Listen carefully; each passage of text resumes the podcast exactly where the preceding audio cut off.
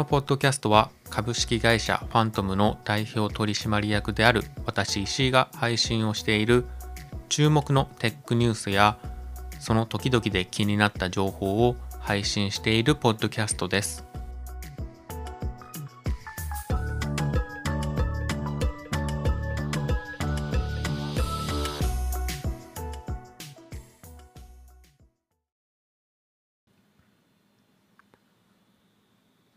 ファントムの石井です。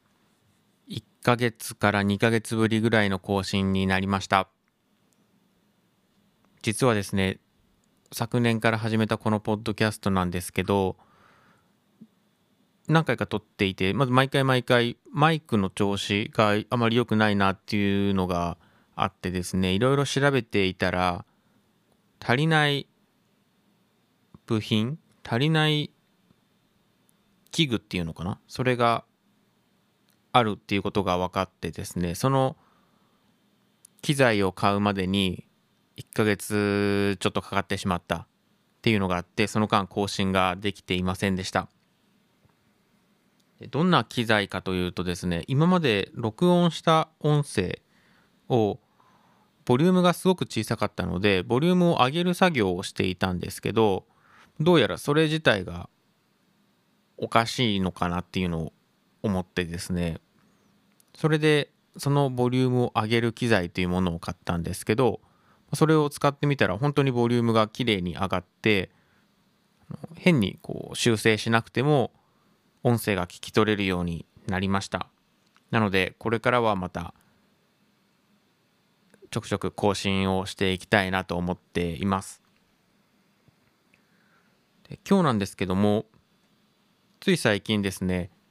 AI って何なのっていう話があって質問があってですね、ま、それに答えたんですけれどもその AI についてちょっと説明したいなと思います。よく最近こう AI AI とか聞くと思うんですけれどもそもそも AI って何なのかっていうところがですねこう飛び越えて言葉だけが浸透しちゃっている気がするのでちょっと説明をしたいなと思います。で AI なんですけど AI の中にもですねいろいろ例えば機械学習とかベイズ統計とかあとはディープラーニングとかっていう言葉があるんですけれどもそもそもの AI は何かっていうとですね一般的には AI という言葉は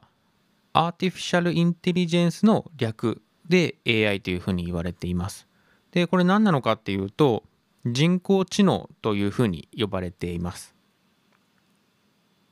この人工知能なんですけど、こう人工の知能と言われるくらいなので、人間の脳みたいにですね、こう判断ができるようになった、例えばソフトとかシステムを指していることが多いです。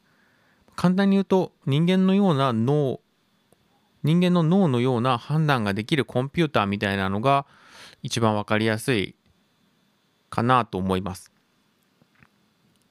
それってどういうことなのかというとですね例えば人間が猫を見た時にですね動物の猫を見た時にあ動物の猫だ画像を見た時にもあ動物の猫だっていうのが分かるようにコンピューターも画像を見てこれは動物の猫だっていうものが認識できるようになったりとかあとは猫という漢字を見て人間がこれは動物の猫だっていうふうに認識ができるように文章の中にある猫という漢字を見てコンピューターがこの漢字は猫という動物だっていうものをことを認識できるような機能認識できるように人工知能を使って認識をしていたりします。でこの AI という言葉なんですけれども最近の言葉かと思いきやですね実は AI という言葉が初めて使われたのは1956年なんですね。なんと今から60年以上前からこの AI という言葉は存在していてなんで今またこんなに AI という言葉がブームになっていろんなところで騒がれてるのかというと今までこう AI にもいろんな AI があってですね一番初めは本当にこの答えにが来たらこの質問が来たらこの答えを返すこの質問が来たらこの答えを返すっていうふうに考えているように見せていたんですね。それがだんだんと傾向をつかむとか統計から答えを導き出すっていう時代があってで最近は本当の脳のように判断したり考えたりできるようになった。これがもうものすごいこう進歩で例えばロボットが人間を見て判断して止まったり避けたりとかあとは何か物をつかむ時に硬いものなのか柔らかいものなのかとか重たいものなのか軽いものなのかこういったものを判断できるようになったことで今まで人間がやっていた人間しかできなかったようなことも機械ロボットなりソフトなりシステムが補えるようになった。ここにこの一番重要な部分に判断するという人工知能 AI の部分があってここが一番重要でここが実現できるとまあ、さらに進んだ世界になるだろうなっていうところで今開発が盛んに行われています。ここ数年まではそんな感じだったんですけど去年あたりからですねだんだんと AI っていう言葉自体がこう少しずつ少なくなってきたなっていう印象はあってですね。っていうのは今まで AI っていうこと自体がこう特殊だったのですごくそこを押していたんですけれども例えば今の自動運転とか AI を使っているのが当たり前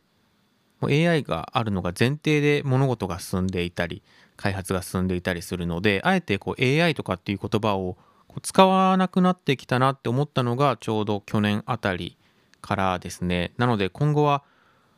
AI を使っているっていうこと自体がもう当たり前の世の中になっていくんだろうなっていうことに気づいたそんな風にこれからなっていくんだろうなと思いました。今日はそんな感じで終わりにしたいと思います。最後まで聞いていただいた方ありがとうございました。